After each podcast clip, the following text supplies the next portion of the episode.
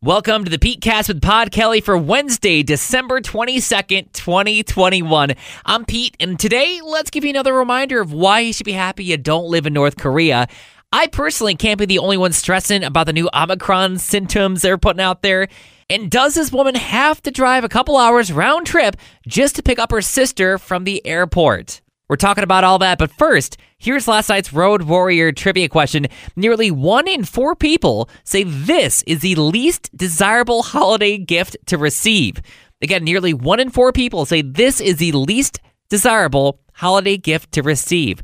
And we'll give that answer at the end of the podcast. So, I'm not going to lie, I'm stressing out a little bit about these symptoms when it comes to the Omicron variant of COVID because have you heard these symptoms? They say that you should maybe get a test if these are the symptoms you have runny nose, headache, fatigue, sneezing, and sore throat. They don't mention anything about a fever in there, which I thought was kind of interesting, but runny nose, headache, fatigue, sneezing, and sore throat. That's just a standard cold most of the time, right? Or even when the seasons change. That's like just uh, the most generic symptoms. And of course, you know, if you are feeling that way, get yourself tested. Better safe than sorry. But I saw this one tweet which perfectly summed it up. It says, Time to play everyone's favorite game show, COVID, or slept with the heat on and now your throat's dry.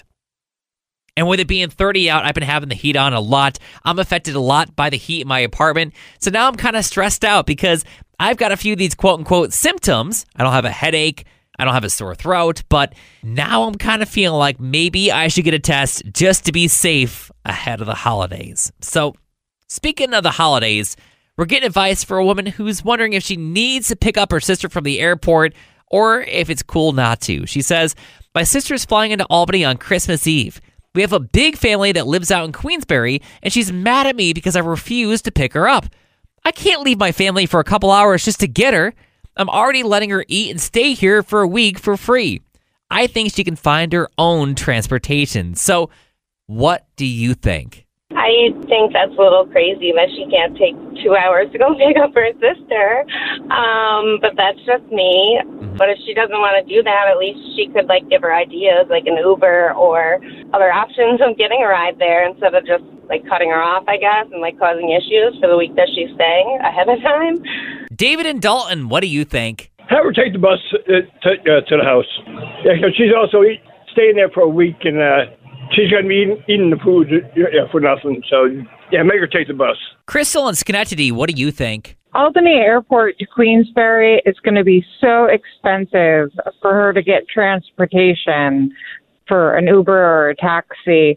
I think it's really rude for her to expect her sister to be left on her own trying to figure out transportation mm-hmm. and that she can't take the time to pick her own sister up. I mean, it's her sister. She's family. Kim in Scotia, does she need to pick up her sister from the airport? If anything, offer to pay for an Uber or split the cost of an Uber. Mm. I mean, I know it's probably expensive, but, you know, worst case scenario, split the cost of it with her.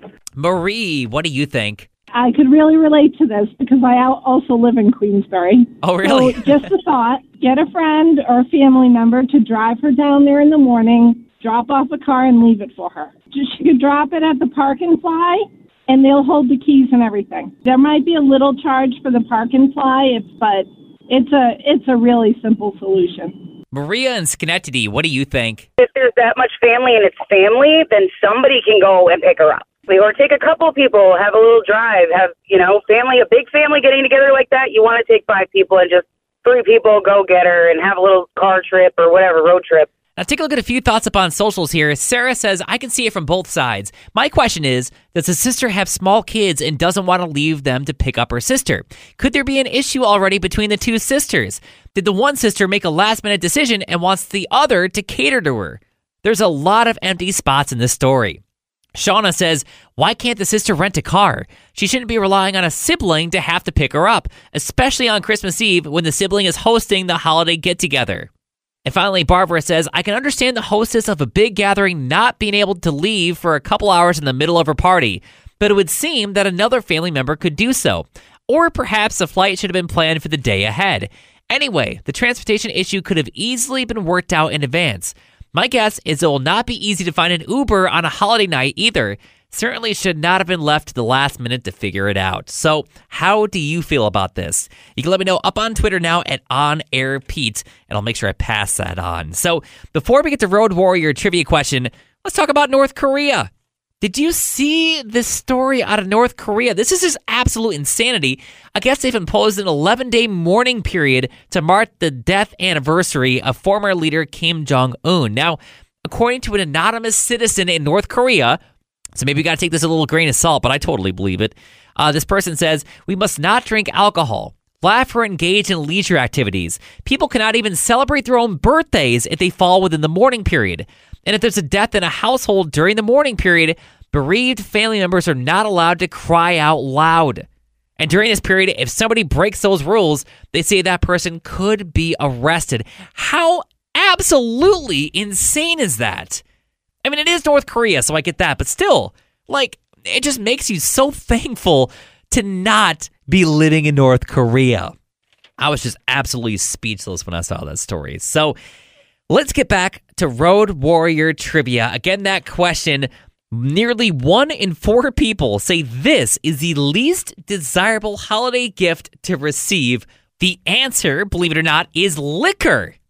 23% of people, according to Consumer Reports, think liquor is the least desirable holiday gift to receive. Now, I can think a lot of things that are worse than liquor to receive, but yeah, I wouldn't really put it towards the top of my list either. So, if you want to play Road Warrior Trivia Live, we do it every weekday on the live show on 100.9 The Cat. Kick it off at 5 p.m.